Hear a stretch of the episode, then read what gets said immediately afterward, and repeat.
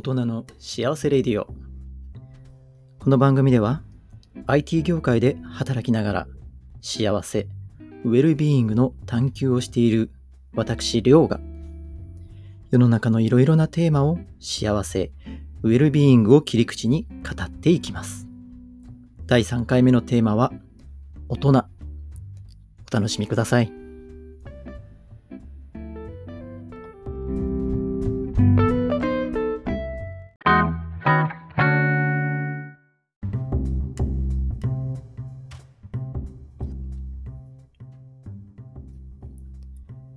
先日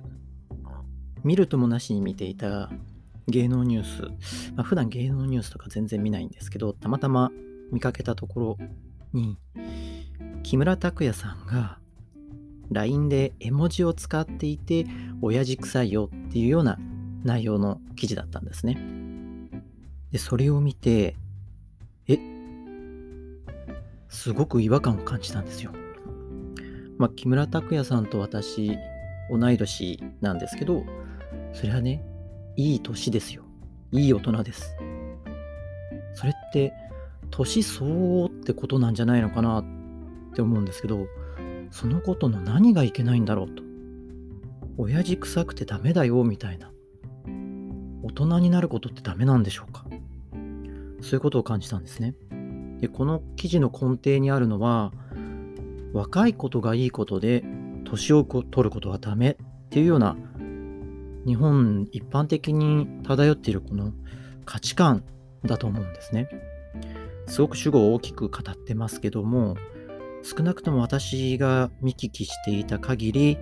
日本にはそういう風潮があるように思います。これがねすごく私なぜかなってずっと思ってるんですけど未熟であることに価値があって成熟することが悪ってことは、じゃあ人は何のために成長するんでしょうね？何のために大人になるんでしょう？成長しない未熟なままの方がいいってことじゃないですか。でも本当は大人になる、成熟するっていうのは、すごく喜びとか楽しみとかいいこといっぱいあると思うんですね。成長してみないと見えない景色もありますしその過程で経験してきたことというのがその人の人生の財産になると思うんです。でもこのことを若さよりも価値がないって見出して見なしているっていう今のこの日本の価値観ってなぜ生まれたのかな。これ考えたんですけど私たち大人に責任があるんじゃないかなって思うんですね。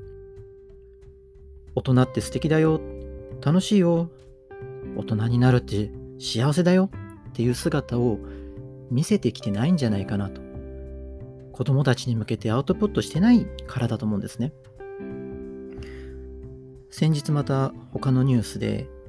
先進国の子供の幸福度ランキングで日本が38カ国中20 20位でしたかね？っていう記事が話題になってましたけどあれも大人になる希望とか夢っていうのを持ててないからだと思うんです。もっと私たち大人が子供たちから見て楽しそう幸せそうに思えるように幸せだよって声を大にして伝えていくってことが必要なんじゃないかなと思ってます。